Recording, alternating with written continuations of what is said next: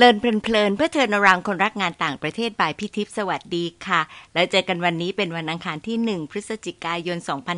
2565 เป็น EP ที่ 126 นะคะ ใน EP ที่ 125 เรื่อง งานนี้มาเหนือเมฆพี่ก็สรุป essence สามเรื่องเช่นเคยค่ะ เรื่องแรก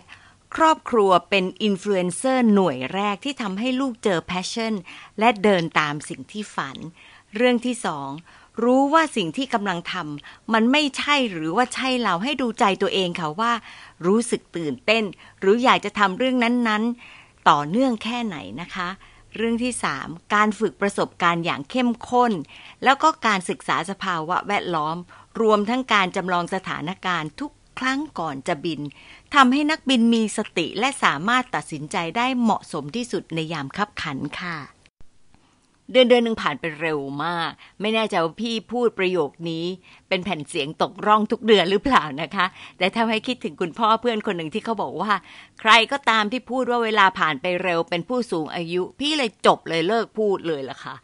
แต่ก็เอาละค่ะ เดือนนี้ขึ้นเรือนพฤศจิกาแล้วก็เร็วจริง ๆนะคะ หาตีใหม่มาก็เคยตั้งใจมากเลยว่าอยากจะทำเรื่องของ exchange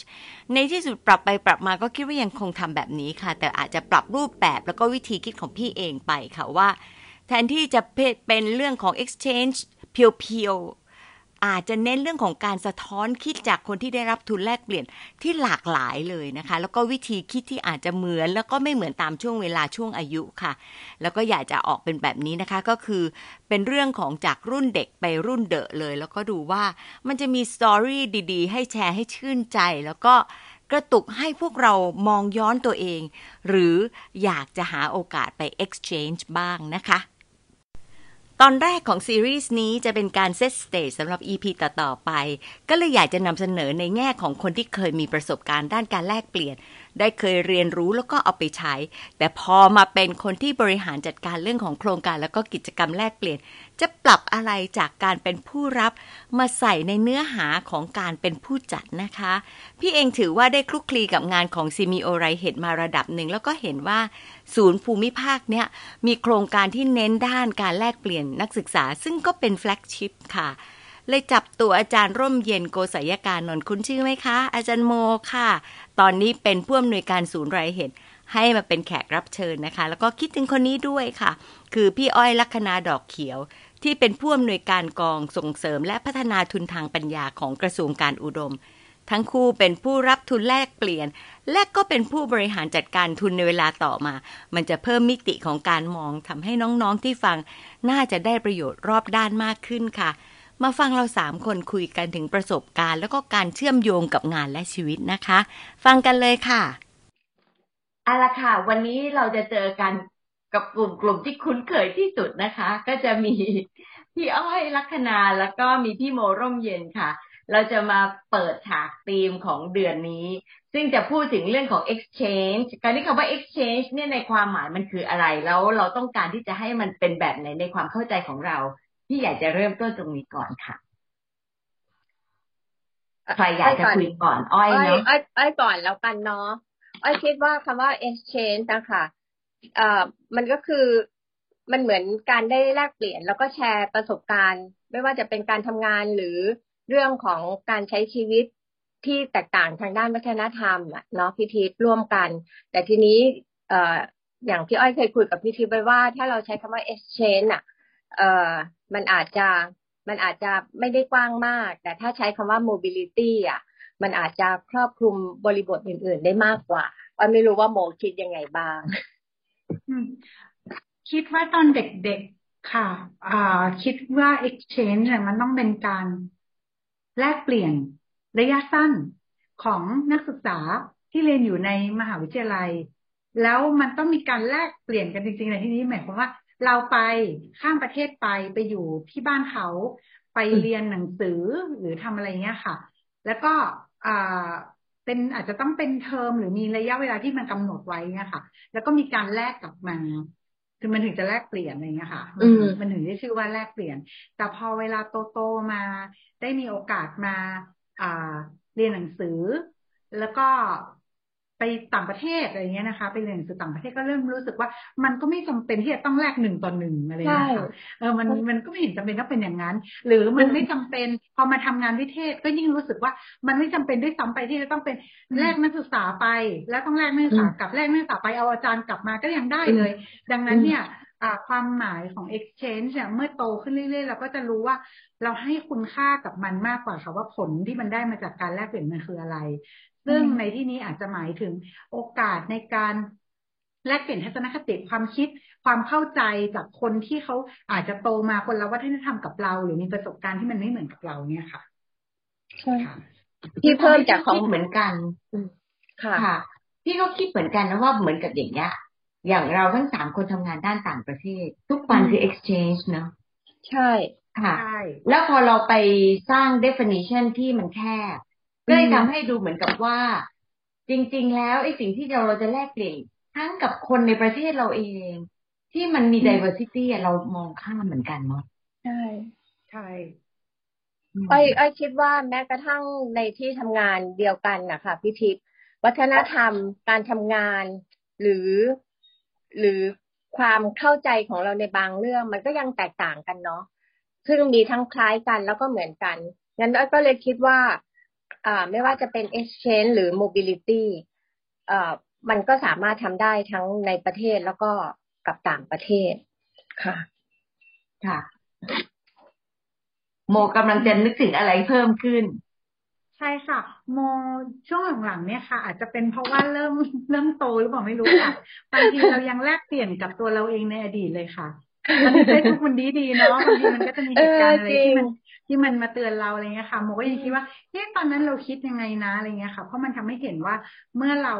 ผ่านประสบการณ์อะไรบางอย่างมาเนี่ย เราเราเองก็เปลี่ยนอะไรเงี้ยค่ะ ดังนั้นที่สำคัญแบบที่อ้อยพูดก็คือ เวลาเรามาแลกเปลี่ยนเนี่ย มันไม่ใช่แลกเปลี่ยนเฉพาะคนที่คิดต่างจากเรา อาจจะมีวัฒนธรรมการทำงานไม่เหมือนเราอ่ารากฐานครอบครัวไม่เหมือนเราหรืออะไรเงี้ยเรายังแลกเปลี่ยนกับตัวของเราเองในอดีตเลยค่ะ ใช่เพราะว่าเราเปลี่ยนไปเรื่อยๆเหมือนกันใช่เนาะใช่แต่อ้อยคิดว่าคีย์เวิร์ดสำคัญคือเราได้เรียนรู้อะไรจากการแลกเปลี่ยนนั้นๆ อืมใช่ทีนี้จริง ๆ แล้วเราสามคนน่ะ ถือว่าเป็นคนที่แลกเปลี่ยนกับตัวเองกับคนอื่นเยอะมากเลยกันนะคะแต่คนที่แบบได้แลกเปลี่ยนอย่างจริงจริงจังๆเนาะเอ่ออย่างที่อ้อยก็เป็น local นะ ก็จะเป็น country girl จริง ๆ ใช่ไหมคะ พี่ก็แบบครึ่งครึ่ง แต่โมเนี่ยตั้งแต่เด็กหน่อยอะก็ได้มีโอกาสไปแลกเปลี่ยนที่เนเธอร์แลนด์แล้วก็คือแลกเปลี่ยนในลักษณะของ definition สมัยก่อนเลยจริง ๆ แต่นี่ไอ้สิ่งที่ได้มาตอนนั้นเนี่ย มันพอย้อนมองไป มันมีอะไรไหมคะ ที่ทำให้เรารู้สึกแบบโอ้โห ดีจังเลยที่ได้จริง ๆ แล้วว่าต้องเล่าแบบนี้ค่ะ ว่าเราไม่รู้ว่า ตอนที่เราไปนะคะ ความหมายของทุนแลกเปลี่ยนอันนี้มันคืออะไรคะตอนนั้นโมไม่ทราบค่ะโมก็เหมือนแบบ ตอนเราเด็กๆอะค่ะทุนเดียวที่เรารู้จักก็คือทุน AFS ไม่อย่างนั้นก็คือทุนฟูไบรท์จบ เราไม่รู้จักทุนอื่นละ แล้วเราก็รู้สึกว่าอ๋อมันมีแค่สอง opportunity นี้เท่านั้นเองคนที่จะได้ไปก็ต้องเป็นหนวดเต่าเขาก็ตายเก่งมากถึงจะได้ไปอะไรเงี้ยนะคะ แต่ตอนที่เราไปยุโรปเนี่ยค่ะ ไปเพราะว่ามันคือหนึ่งปีหลังจากมีการลงนามในสนธิสัญญาแมสติกค่ะ ซึ่งหมายความว่ายุโรปเนี่ยเขาลงนามเพื่อที่จะบอกว่าเขาจะสร้างเชงเก้นแอเรียค่ะวีซ่าที่ขอได้ที่เดียวแล้วไปได้หมดอะไรเงี้ย แล้วมันก็ไปที่เมืองแมสติกเนี่ยค่ะ มันก็เลยมีทุนในนี้เกิดขึ้นมาเพื่อโปรโมทอะค่ะว่าให้เราเข้าใจว่าความหมายของยุโรปของการรวมกันเป็นยุโรปเนี่ยมันคืออะไร ดังนั้นสำหรับโมเนี่ยโมไม่เคยรู้เลยว่า โอ้เหตุผลมันคือเป็นแบบนี้ ต้องให้โมโตจนกระทั่งมาทำวิเทศแล้วค่ะ แล้วมองกลับไปว่าอ๋อทุนของฉันตอนนั้นเนี่ย เขาต้องการโปรโมทอันนี้เหรอเนี่ยเลยค่ะ คือตอนนั้นแค่คิดว่า ฉันก็เหมือนไป AFS ฉันก็เหมือนไปเอ่อฟูลไบอะไรเงี้ยคิดแค่นั้นค่ะ แต่ตอนที่ไปเนี่ยถามว่าได้อะไรบ้างนะคะ สิ่งที่ได้เลยอย่างแรกนะคะ ก็คือ Maastricht เนี่ยเขาใช้วิธีการเรียนการสอนแบบ problem based learning ค่ะ อืม อ่า อันนี้เป็นสิ่งแรกที่รู้เลยว่าอ้าวเขาเรียนไม่เหมือนเรานี่ อะที่คนพูดพูดมาว่าคุณต้องมี critical thinking มันคือเป็นแบบนี้และฉันก็ไม่มีนี่นี่คือสิ่งที่เรียนรู้นะฉันไม่มีเลยอะไรเงี้ยค่ะ แล้วก็ problem based learning ของเขาเนี่ย หมายความว่าอาจารย์เข้ามาในห้องเขาก็จะถามว่าใครจะเอาหัวข้ออะไรบ้างที่รับผิดชอบไป แล้วก็เอามาสอนเพื่อน คือเอามาเล่าให้เพื่อนฟังอะไรเงี้ยค่ะ แล้วครูก็บอกว่านี่คือ textbook นะ เอาไปนะตามบทต่างๆ เหล่านี้ แล้วกลับมาเนี่ย อย่าสอนตาม textbook งงค่ะให้ทำยังไงเนี่ย แล้วก็เพราะมันคือ problem based learning นะคะ สิ่งที่เพื่อนจะทำก็คือต้องถามคำถามค่ะ อเราก็นักเรียนไทยใช่ไหมคะ ใช้วิธีการไปบอกเพื่อนว่า อย่าถามนะ แล้วก็เลือกบทแรกค่ะ เพราะบทแรกมันจะเป็นบทประวัติศาสตร์ทุกวิชานะคะมันจะเป็นประวัติศาสตร์ something something ใช่ไหมคะ ปรากฏว่ามันเป็นวิชา money banking ค่ะ ก็ไปเลือกเนี่ยค่ะสอนเรียนบททำบทแรก ปรากฏว่ามาถึงปุ๊บก็ขนาดบทแรกตัวเองก็ยังไม่เข้าใจเลยค่ะ เพราะไม่ได้อ่านหนังสือแบบ critical อะค่ะ แล้วก็เพื่อนก็บอกเพื่อนว่าอย่าถามเลยขอร้อง ในที่สุดเพื่อนก็ไม่ถามค่ะ เพื่อนก็ใจดีนะไม่ถาม ปรากฏว่าคนที่ถามที่สุดคืออาจารย์ มันก็เป็นการเรียนแบบไทยอะนะแล้วเพราะว่าเราไปโดยที่เหมือนกับเราไม่มีการเตรียมตัวเนาะตรงนี้ก็ทำให้มันเป็นจุดที่กระตุกเราต่อๆมานะคะทีนี้ในในอย่างของกล่องอ้อยอะ เวลาอ้อยไปคืออ้อยโตแล้ว โตมากแล้ว ตอนนั้นเป็นผออแล้วยังนะคะ ยังไม่ได้เป็นค่ะ ตอนที่ไปไปทุน Endeavour ของออสเตรเลีย ค่ะ ค่ะ ตรงนั้นเนี่ย ไปถึงปุ๊บแล้วสิ่งที่เราคิดว่าเราได้อะอย่างโมเนี่ยนะพอไปถึงปุ๊บก็จุกเลยนะพี่ว่า แต่ว่าอย่างของอ้อยอ้อยจุกไหมเพราะเราโตแล้วเราก็ผ่านมาระดับหนึ่งอืมค่ะ ชีวิตอ้อยเริ่มต้นตอนที่อ้อยอายุมากแล้วอะค่ะสำหรับ ถ้าถ้าจะพูดถ้าจะเทียบกันกับโมอะโมเขาเริ่มต้นตั้งแต่เขาเป็นเด็กมาก แต่สำหรับอ้อยอะอ้อยทำงานมาจนจนอายุมากแล้วอะถึงได้ได้ไปโครงการ Endeavor ค่ะ ของออสเตรเลีย แล้วก็เป็นครั้งแรกที่ที่เป็นการสมัครทุนอย่างจริงจังค่ะ ก็ตื่นเต้นมากเลย แล้วก็ด้วยความที่ทำงานด้านต่างประเทศมา ก็หลายปีเนาะนานมากอะ่ะ แล้วเราก็คิดว่าการไปต่างประเทศ ก็คือการได้เรียนรู้อะไรใหม่ ๆ แล้วก็ไม่เคยเรียน ต่างประเทศเลย เพราะฉะนั้นไปครั้งนี้ก็เลยไม่รู้ว่าจะคาดหวังอะไรอะค่ะ ก็รู้แต่ว่ามีมีเป้าอยู่สองอย่างคือหนึ่งไปเขียนไปเขียนเปเปอร์เพื่อให้รู้ว่าตัวเองได้มาแล้วนะอะไรอย่างเงี้ยค่ะ แล้วก็สองก็ไปเพื่อที่จะได้ไปเรียนรู้กับมหาวิทยาลัยไอ้ University of Technology Sydney อะค่ะ ว่าเรื่องของ internationalization เขาทำยังไงบ้าง อันอันนี้เป็นเป้าสองอย่าง เรียนรู้แล้วแล้วก็จะได้เอามาเขียน เพราะว่าอย่างพี่ทิพย์บอกว่า เอ้ยไปกลับมาแล้ว อะ มันจะต้องมีอะไรให้มันเป็นเป็นรูปธรรมบ้างนะ เพื่อจะได้หลงเหลืออะไรบ้าง แต่พอไปแล้วอะ ไปอยู่สี่เดือน แล้วก็สิ่งที่ได้เรียนรู้คือ ไม่ว่าใครจะทำอะไรให้อะค่ะ มันดูตื่นตาตื่นใจไปหมดเลย แม้กระทั่งเรื่องของคน เรื่องของอสิ่งแวดล้อม เรื่องของมหาลัย เรื่องการเรียนรู้ อยากเรียนรู้ไปหมดเลยค่ะ ไปขอนั่งเรียนกับคลาสของเด็กปริญญาตรีอะค่ะ ที่เรียนเรื่องการสอนภาษาอังกฤษให้สำหรับนักเรียนนักศึกษาต่างชาติที่มาเรียนที่ UTS อ้อยก็ไปเรียน แล้วก็ด้วยความสนใจว่า เออโปรแกรมที่เขาทำเป็นอินเตอร์แล้วที่เขาบอกว่ามหาลัยเขาอะไม่มีหรอก internationalization อะ เพราะว่ามันมัน embedded อยู่ในทุกอณูของมหาลัยแล้ว ก็เลยไปขอดูว่า เด็กที่จะไปแลกเปลี่ยนที่ต่างประเทศ ซึ่งไม่ใช่ประเทศที่พูดภาษาอังกฤษ มหาลัยจัดการเรียนการสอนยังไงอ้อยก็เลยไปขอเรียนคลาสภาษาอังกฤษ เอ้ยภาษาฝรั่งเศส ก็เลยได้เรียนรู้แต่สิ่งหนึ่งที่อ้อประทับใจมาก ก็คือเรื่องของไอ้ appreciation ของคนค่ะพี่ทิพย์ไม่ว่าจะเป็นเรื่องเล็ก ๆ น้อย ๆ อะไรอย่างเงี้ย เรารู้สึกแบบว่า เออเราประทับใจในกระทั่งการขึ้นรถเมย์ค่ะ อยู่ที่นั่นเวลาลงจากรถเมย์อะ คนก็จะพูดว่า thank you thank you thank you แบบขอบคุณคนขับรถเมย์อะค่ะ แล้วแล้วอันเนี้ยก็คือเป็นสิ่งที่เราไม่เคยเห็นที่นี่ แต่พอเรากลับมาเราก็เอามาใช้บ้าง แล้วก็เนี่ยค่ะ คือสิ่งที่ได้เรียนรู้แบบ เยอะมาก แล้วก็ยังได้กลับมาใช้ในที่ทำงานด้วยอะค่ะ ค่ะ ก็จะพี่พี่ว่าพอฟังแล้วเนี่ย ถ้ามองมุมของโมในขณะที่เป็นเด็ก กับมุมของพี่อ้อยในขณะที่ มีประสบการณ์ระดับนี้เนี่ยมันมีความแตกต่างเยอะพอสมควรเลยอยากจะให้โมบอกว่า โมเองก็หลังจากนั้นก็ทำงานต่างประเทศทั้งนั้นเลยเนี่ยค่ะ มีความรู้สึกมีอารมณ์แบบพี่อ้อยไหมหรือว่ามันแตกต่างกันไปแล้วเวลาเราเรามี mobility เรามี exchange อะไรแบบเนี้ยค่ะ ความรู้สึกกระตือร้นมากขึ้นไหม เราเชฟถูกเชฟให้เป็นเราตอนเนี้ยจากตรงนี้ยังไง คิดว่ามีสองอย่างนะคะ ที่ที่คิดว่าเปลี่ยนตัวเองนะคะสมมติว่าเราคิดเป็นเปอร์เซ็นต์นี้แล้วกันเนาะอย่างสมัยก่อนเราอาจจะมีความเชื่อว่าสิ่งที่เราคิดถูก เกือบเกือบจะใกล้ๆร้อยเปอร์เซ็นต์ะอ่าพอไปไปฮอลแลนด์มาแล้วเนี่ยค่ะไปเนเธอร์แลนด์มาแล้วเนี่ย เราก็จะเรียนรู้ว่าจริง ๆ แล้วคำตอบไม่ได้มีชุดเดียว คือมันมีคนที่มาจากหลายหลายมาอยู่บ้านที่มันเป็น international student house เนี่ยค่ะแล้วมันก็จะเจอคนที่เป็น Eastern European อะ Eastern Germany อะค่ะ ที่เขาเพิ่งเอ่อออกมาจากเอ่อเขาเรียกอะไรกำแพงเบอร์ลินเพิ่งลงอะไรอย่างนี้ใช่ไหมคะดังนั้นเนี่ยเขาคิดไม่เหมือนคนเยอรมันด้วยซ้ำดังนั้นในที่เราคิดว่ามันจะต้องเป็นอย่างนั้นอย่างนี้เนี่ยค่ะ โมคิดว่าต่อม ต่อมในการมั่นใจเกินเหตุเนี่ยค่ะมันลดลง ก็คือไม่ต้องไม่ต้องมั่นมากว่าที่เราคิดจะถูกอะไรเงี้ยค่ะ แล้วก็เผื่อใจไว้บ้างในสิ่งที่เราไม่รู้อะไรเงี้ยค่ะ อันนี้เป็นเยอะมากแล้วก็จะพยายามเห็นอกเห็นใจหรือฟังคนอื่น ด้วยความพยายามตั้งใจฟังว่าเขามาจากมุมไหนอันนี้อันนี้นี่คือหนึ่งอย่างนะคะ ไม่ต้องไปแอดซูมเลยมากอันนี้ความมั่นใจของตัวเอง อันที่สองที่คิดว่า อ่าเป็นมากขึ้นก็คือมีมีความ เห็นอกเห็นใจคนอื่นมากขึ้นแม้กระทั่งคนที่ไม่ได้อยู่ในวัฒนธรรมเดียวกับเราอะค่ะ เราจะบอกตัวเองว่ามันมีเหตุผลเสมอ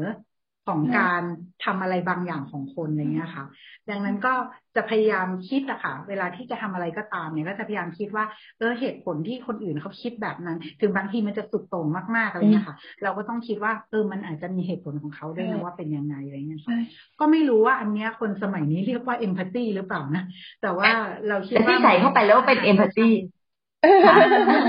น่าจะใช่หรือเปล่าอะไรเงี้ยค่ะ อ่า แล้วก็ความหมาย ของอย่างหนึ่งที่เราพูดอะ กับสิ่งที่เราไปเจอเนี่ยค่ะ อ่าโมคิดว่ามัน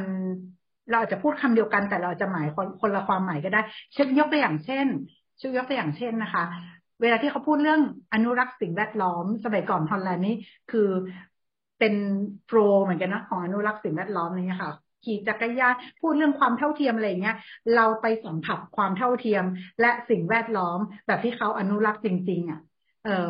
มันแล้วมันเป็นจริงแล้วเขาไม่ต้องพูดอะไรเยอะอะค่ะ มากกว่าที่เราพูดกันเยอะๆที่เนี้ยแต่ว่าไม่ได้ปฏิบัติอะไรเงี้ยค่ะโมคิดว่าอันเนี้ยมันมันเป็นสิ่งที่อยู่กับโมใช่เอ่อพี่ก็เลยตอนตอนนี้เนี่ย เนื่องจากว่าตอนนี้จะเป็นตอนพิเศษ ซึ่งเราจะได้คนที่เคยไป exchange แล้วก็ทำ mobility แล้วก็กลับมาเป็นคนที่ manage exchange กับ mobility program พี่ก็เลยอยากจะถามทั้งสองคนค่ะ ว่า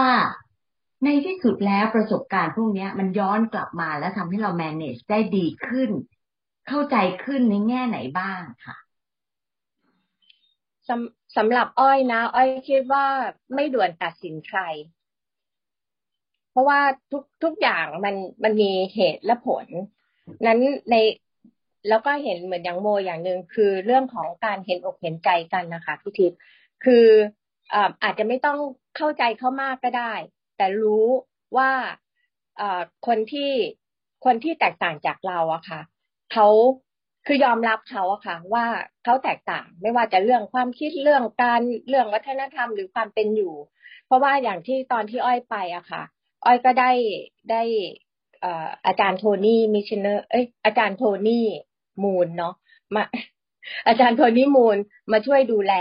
ซึ่งอาจารย์ก็จะดูแล เหมือนเหมือนคนในครอบครัวเดียวกัน อ้อยไป อ้อยเป็นข้าราชการระดับที่แบบว่ามีเงินมีเงินเดือนแล้วเรียบร้อย แต่พอไปถึงอาจารย์ยังแสดงความห่วงความใยอะไรเงี้ยค่ะ เช่น ถามว่ามีเงินไหมเพราะว่าเวลาไปอยู่ระยะยาว มันจะต้องมีเงินสำหรับเอาไปฟังค่ามาจำบ้านอะไรเงี้ยค่ะ แล้วก็ช่วยดูแลเรื่องของเอเปิดบัญชีเรื่องของหาที่อยู่ แล้วก็สิ่งหนึ่งที่ที่อ้อยคิดว่า อ้อยได้มาก็คือ การดูแลเหมือนไม่ดูแลค่ะพี่ทิพย์อาจารย์จะจะไม่ได้มาคอยจิกคอยตามแบบ แบบจนเรารู้สึกอึดอัด แต่อาจารย์ก็จะมีวิธี เช่นเอ่อสายๆอาจารย์ก็บอกว่า เออ เรามานั่งกินกาแฟกันเนาะพร้อมกับนักเรียนที่เอ่อไปร่วมโครงการด้วยกันแบบนี้ค่ะอ้อยเลยคิดว่าอันนี้เป็นสิ่งหนึ่งที่อ้อยได้เอากลับมาใช้ในการทำงานเรื่องของการจัดโครงการแลกเปลี่ยนค่ะ ค่ะ โมล่ะคะ โมจะแตกต่างหรือว่าคล้ายหรือว่ามองในเชิงกระบวนการมากขึ้นหรือว่ายังไง โมโมมีสองประเด็นค่ะ อ่า ประเด็นแรกเนี่ยโมคิดว่าเนื่องจากว่าตัวเองไปอยู่ในวัฒนธรรม แล้วโมเป็นคนชอบไปที่แปลกๆเนาะยิ่งแต่ยิ่งชอบ เพราะว่ารู้เป็นคนอยากรู้อยากเห็นค่ะ ดังนั้นเนี่ยอ่าก็จะพบว่าตัวเองเนี่ยค่ะ สามารถอธิบายวัฒนธรรมไทยเนี่ย ให้กับคนอื่นเนี่ย เข้าใจได้ง่ายมากขึ้นค่ะ เพราะตัวเองเป็นคนขี้สงสัยใช่ไหมคะ ก็เลยคิดว่า อ๋อ ถ้าเธอมาเธอต้องสงสัยอันนี้ของไทยแน่เลยจะก็เลยจะอธิบาย คือจะพยายามคิดวิธีการในการจะอธิบายได้ดีขึ้นในนี้คือหนึ่งอย่างนะและคิดว่าต้องอธิบายด้วยค่ะ เพราะว่าเขาจะได้เข้าใจเวลาที่เขามาแลกเปลี่ยนในบ้านเรา อันนี้คือส่วนที่หนึ่งนะคะ ส่วนที่สองก็คือ คิดว่าเพราะตัวเองอยู่ในสถานการณ์ที่เป็นนักศึกษาแลกเปลี่ยนมาก่อน ก็จะเข้าใจเงื่อนไขและความยากลำบากบางอย่าง อ่า ซึ่งถ้าคนไม่เคยไปก็อาจจะไม่ได้เข้าใจอะไรเงี้ยนะคะ เช่นโมใช้ห้องน้ำผิดมานานมากค่ะตอนอยู่ฮอลแลนด์ก็คือ มันมีถังขยะอยู่หนึ่งถัง บ้านเราก็คือทิชชู่ต้องเอาทิ้งถังขยะใช่ไหมคะแล้วมันก็ไม่มีสายชำระใช่ไหมคะเดือดร้อนมากว่ามันเหม็นเนี่ยค่ะ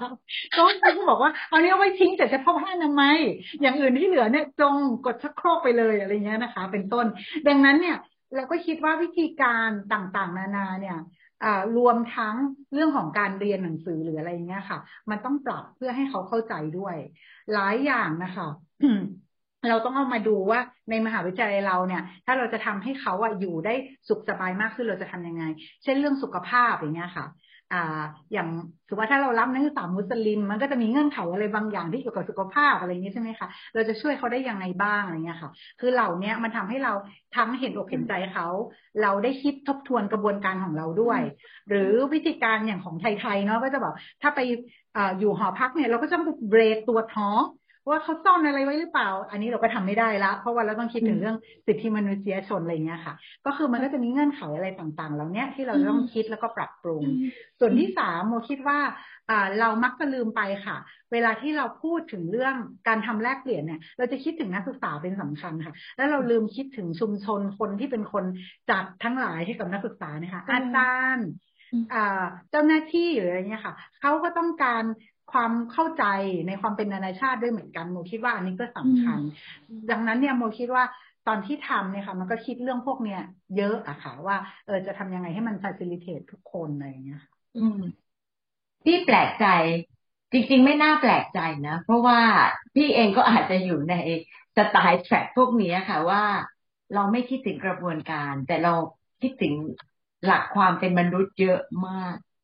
ก่อนที่จะคิดถึงกระบวนการ ตรงนี้ก็เลยมันมันก็เลยทำให้คนที่มีแต่กระบวนการก็จะขาดตรงนี้ เราเองก็อาจจะมีบางส่วนที่ขาดในเรื่องของกระบวนการที่เป็นระบบระดับหนึ่งหรือเปล่าพี่ไม่รู้นะแต่ว่าเออฟังดูมันน่าจะอยู่ตรงนี้ด้วยเหมือนกันนะคะเอ้ยอ้อยเพิ่มนิดนึงอย่างเอ่อคืออ้อยไม่ได้ไปแค่ที่ออสเตรเลียที่เดียวเนาะอ้อยได้ไปอีกประเทศหนึ่งที่พี่ทิพย์ก็รู้แหละอ่าคืออ้อยยังกลับมาพูดกับพี่ทิพย์เลยบอกว่า เออเนี่ย พอ ไปถึงอะ มันต้องเป็นวันอาทิตย์เนาะแล้วเป็นวันอาทิตย์ แล้วเขาไม่ได้ให้เบอร์โทรศัพท์ที่เป็นเบอร์เขาให้เป็นเบอร์ออฟฟิศมาอ้อยังมาเล่ากับพี่ทิพย์ว่า เออเนี่ย ถ้าแล้วแล้วเป็นการไปประเทศนั้นเป็นครั้งแรก แล้วเป็นประเทศที่ที่ที่มันพลุกพล่านมาก ก็ยังคิดเลยว่า เออ ถ้าสมมติว่าเป็นเด็กนักศึกษาที่ไม่ได้มีประสบการณ์มาก่อนนะพี่ทิพย์แล้วมาเจออย่างอ้อยเหตุการณ์แบบนี้เช่น ไปถึงต่อเครื่องบินไม่ทัน ต่อเครื่องบินภายในประเทศไม่ทัน ตั้งสองสามครั้ง กว่าจะไปถึงที่หมายแทนที่จะไปถึงสักบ่ายสี่โมง ก็ไปถึงตั้งสี่ทุ่มเกือบเที่ยงคืน แล้วเราติดต่อใครก็ไม่ได้เลย แล้วการจะไปที่พักเขาก็ไม่ได้ให้รายละเอียดที่พักมา คือถ้าเป็นเด็กเขาจะทํำยังไง อันนี้มันเป็นสิ่งที่อ้อยกลับมาแล้วอ้อยก็แบบ เออ พยายามคิดตลอดเวลาว่า เราเราไม่ควรที่จะให้ทำ ไม่ให้เรื่องแบบนั้นเกิดกับเด็กแรกเปลี่ยนเพราะฉะนั้นที่เรายิ่งเรามีประสบการณ์มากเราก็จะมีจุดที่สามารถที่จะกลับมาเพื่อที่จะมาปรับปรุงกระบวนการของเราให้ได้ดีขึ้นนะคะใช่ค่ะโมมีอะไรที่จะเพิ่มตรงนี้ไหมคะ เพราะว่าพี่จะมีคำถามสุดท้าย ก็ถ้าเรื่องกระบวนการนะคะ โมคิดว่าอ่าการได้ฟัง reflection ของเขาอะค่ะ โดยการถามคำถามที่ที่ควรจะถูกถาม เช่น ยูรู้สึกยังไงบ้างกับประสบการณ์การมาแลกเปลี่ยนกับเรา หรือว่ายูคิดว่ามีตรงไหนบ้างไหมที่เราสามารถทำได้ดีขึ้นมากกว่านี้อะไรเงี้ยค่ะคำถามซิมเพิลแบบนี้บางทีเราได้ยินอะไรมากซะจนเราก็เออโอเค เราไม่เคยคิดมุมนี้มาก่อนเลยอะไรเงี้ยค่ะยกตัวอย่างเช่นอ่าเด็กนักศึกษาเนี่ยค่ะ ซึ่งเขามาจากแบบที่ที่มันต่างมากๆเนาะอย่างบางคนมาจากวานัวตูเนี่ยค่ะ ก็บอกว่าฉันอยากจะได้แค่แบบ ที่ทำอาหารสักนิดนึงได้ไหมอะไรเงี้ยฉันคิดถึงบ้านอะไรอย่างเงี้ยค่ะคือมันเล็กๆน้อยๆแค่นั้นเองอะแล้วมันก็ไม่ใช่แบบระบบว่าเราผิดหรืออะไรเงี้ย แต่มันทำให้ชีวิตเขาอะในการที่มาอยู่กับเราอะมันดีขึ้นสักนิดนึงอะไรเงี้ยค่ะ ก็คือเราคิดว่าการฟังของจากเขาอะค่ะ มันเป็นกระบวนการที่ทำให้ถ้าเราคิดดีๆอะค่ะ มันจะทำให้สิ่งที่เราทำอะอ่าหรือว่าบริการที่เราให้เขาเนี่ยค่ะ มันมันดีขึ้นได้เนาะ มันอาจจะไม่ได้ใช้พลังงานมากอะไรด้วยซ้ำค่ะแค่เปลี่ยนนิดเดียวเองค่ะอ้อยมีอะไรตรงนี้ไหมคะว่า เออ listening มันก็ยังเป็นเรื่องใหญ่มากเลย แต่ว่าในระดับของกระทรวง การที่จะไปฟังตรงนี้ มันไม่ได้ไปฟังที่เด็กโดยตรงเท่าไหร่นักหรือเปล่า แล้วในฐานะที่เป็นหน่วยหน่วยเหนือเนาะหน่วยนโยบาย ตรงนี้มันมองตรงว่ายังไงบ้างไอ้ไอ้คิดว่ามันก็ยังยังต้องปรับปรุงเนาะพี่ทิศเพ ราะว่าเราในในเรื่องของการแลกเปลี่ยนที่เราทำอะ กระทรวงก็เหมือนมอบให้มหาลัยไปทำเพราะฉะนั้นแกลระหว่างเรากับเด็กอะ เราไม่ได้ฟังจากจากแหล่งโดยตรง ส่วนใหญ่เราก็จะทำผ่านมหาวิทยาลัยเอ่อซึ่งจริง ๆ แล้วถ้าเผื่อว่าเราได้ช่วยกัน เอ่อ เรียกว่าอะไรนะ ร่วมกันออกแบบโครงการ มากกว่าที่จะเป็นท็อปดาวลงไปว่าเนี่ยข้างบนต้องการแบบนี้นะ แล้วมหาลัยก็ได้เงินแล้วก็ไปทำนะ แต่ทำยังไงที่เราจะมาช่วยกันดีไซน์ เพื่อที่ประโยชน์มันไม่ได้อยู่ที่ใครอะค่ะ มันอยู่ที่เด็ก แล้วมันไม่ใช่อยู่แค่ว่าเขาได้มีประสบการณ์ในการแลกเปลี่ยนอย่างเดียว แต่ในชีวิตอนาคตของเขาอะค่ะเหมือนอย่างโมอย่างเงี้ยไปตั้งแต่เด็ก ๆ เป็นประสบการณ์ตรงมันก็จะดีกว่าที่จะไป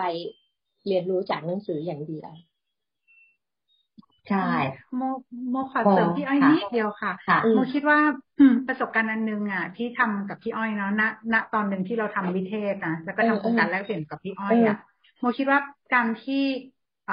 กระทรวงอะ เปิดโอกาสให้ทางมหาวิทยาลัยอะ และพูดอะค่ะ มหาวิทยาลัยก็ convey message ของนักศึกษาได้นะ อย่างเช่นตอนนั้นที่มีปัญหาเรื่องวีซ่ามากๆแล้วโม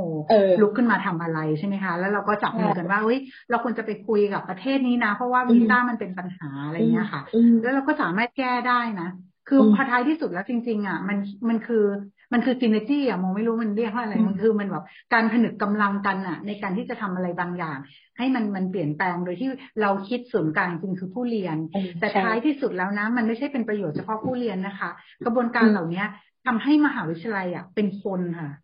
คือมีความเห็นอกเห็นใจคนอื่นทำให้ระบบมันคิดถึงคนอื่น คิดให้รอบๆ ว่ามันมีคนที่มันแตกต่างไม่ได้มีแค่ เฉพาะคนที่เรียนสี่ปีในมหาวิทยาลัยเท่านั้นอะไรเงี้ยค่ะ แล้วคนในมหาวิทยาลัยก็ได้ได้มีการแลกเปลี่ยนแบบนี้ด้วยก็น่าจะมีความเห็นอกเห็นใจคนอื่นมากขึ้นด้วยอะไรเงี้ยคิดว่าเป็นโอกาสใช่พี่ทิพย์คิดไหมว่าคอมมิวนิเคชันนี่มันสำคัญเนาะ ใช่ แล้วบางทีเราก็ต่างคนต่างทำนะมหาลัยก็ทำไป หน่วยเราก็ทำไป แล้วก็หน้าจุดเล็ก ๆ ของเขาก็ทำเองแล้วเราไม่ได้รวมกันสักนิดหนึ่งเนาะคือถ้ารวมกันสักนิดหนึ่งก็ดี ก็เลยทำให้พี่คิดแล้วก็เปลี่ยนคำถามละเพราะว่า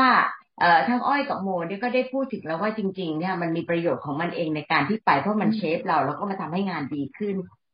จุดหนึ่งคือผู้บริหาร ทั้งสองคนก็เป็นผู้บริหาร มีอะไรที่จะฝากให้ผู้บริหารในเรื่องของ exchange กับ mobility ไหมถ้าสมมติว่ามันมีเรื่องสำคัญเรื่องหนึ่งที่อยากจะให้ผู้บริหารทำทั้งสองคนคิดว่าน่าจะเป็นเรื่องอะไรอ้อยคิดว่า ถ้าจะทำ mobility ก็ควรจะทำให้มันจริงจังเนาะและให้มันยั่งยืน เพราะว่าสิ่งที่เกิดจาก mobility ก็คือเรื่องของ network อะค่ะพี่ทิพย์อืมค่ะ แล้วการใช้ประโยชน์จาก network ที่มี อย่าคิดว่าอ่าอย่าคิดว่าเป็นแค่นักเรียนอย่างเดียวค่ะโมคิดว่าควรต้องให้ผู้บริหารนั่งลงคิดดีๆ ว่าทำแลกเปลี่ยนไปทำไมอะค่ะอืมเหตุผลของการทำแลกเปลี่ยนคุณค่าของมันอยู่ที่ไหนกันแน่อะไรเงี้ยค่ะ อ่า แล้วก็ดูจากตัวเองด้วยค่ะ คือจริงๆแลกเปลี่ยนมันก็เป็นกิจกรรมที่มีประโยชน์มากใช่ไหมใช่ มีประโยชน์หลายด้านใช่ไหม กับหลายฝ่ายใช่ไหมใช่ แต่ทั้งหมดเนี่ยมันคือต้องออกแบบเนาะดังนั้นผู้บริหารนะต้องมีสติมากๆในการที่จะตอบคำถามให้ได้ว่าทำไปทำไม สมมติว่าถ้าทำไปเพื่อที่จะสร้าง global citizen สำหรับผู้เรียนด้วย แล้วก็สำหรับคนที่อยู่ในระบบด้วย มันก็ต้องออกแบบแบบนึงค่ะเออ แต่ว่าถ้าจะสร้างไปเพื่อที่จะเอาแค่ ranking เนี่ยค่ะ มันก็จะออกมันก็อีกแบบหนึ่งใช่ มันก็แล้วแต่วัตถุประสงค์เนาะใช่ค่ะใช่ค่ะโอเค นี่คุยกันแป๊บเดียวจะครึ่งชั่วโมงแล้วนะใช่สามสิบห้าแล้วอะ เออใช่ โอเคถ้าอย่างนั้นเดี๋ยวคราวหน้าเรามาเจาะลึกใหม่เพราะว่าตรงนี้เนี่ยถ้าว่าไปทุกจุดเนี่ยมันเจาะลึกได้ แต่ว่าตอนต่อๆไปพี่ก็จะให้น้องๆที่มีประสบการณ์กับทุนกลับมามองแล้วก็กลับมามองผู้บริหารด้วยเนาะ โอเคค่ะ แล้วไว้คราวหน้ามีโอกาสเชิญมารวมตัวกันอีกนะคะสินาจายขอบคุณค่ะได้ค่ะขอบคุณทั้งพี่อ้อยและอาจารย์โมที่มาชวนกันคุยนะคะ จากการย้อนคิดแล้วมองต่อสู่ประสบการณ์ที่มาประยุกต์ใช้ ในฐานะที่จะต้องมาบริหารจัดการนะคะ พี่สรุปเป็น 3 เรื่องเช่นเคยค่ะ เรื่องแรก พี่ชอบที่เราอภิปรายกันนิดนึงถึงความหมายของคำว่าการแลกเปลี่ยนค่ะ ง่ายสุดก็มองอย่างที่อาจารย์โม ตีความตรงไปตรงมาเลยค่ะว่า เป็นการไปแลกเพื่อเปลี่ยนเป็นอีกอย่างหนึ่งมา อย่างวัฒนธรรมที่ทำให้เราไปแชร์กับกลุ่มอื่นชาติอื่น เพื่อที่จะได้เรียนรู้เรื่องของเขากลับมา แล้วที่จริงเราก็ exchange กับตัวเราเองเสมอๆอยู่เหมือนกันนะคะมันก็เป็นการแลกเปลี่ยนอีกแบบหนึ่งด้วยเหมือนกัน เราเห็นร่วมกันเลยค่ะว่า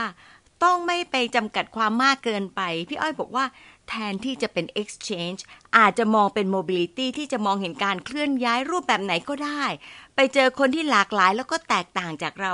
ทั้งในและต่างประเทศนะคะ เพราะว่าในประเทศของเราเองก็มีพื้นฐานที่มาไม่เหมือนกัน อาจารย์โมก็บอกว่าบางครั้งพอพูดถึงแลกเปลี่ยนเราก็มักจะไปตีความที่นักศึกษาไม่ครอบคลุมกลุ่มอื่น ๆ อย่างกลุ่มอาจารย์นักวิจัย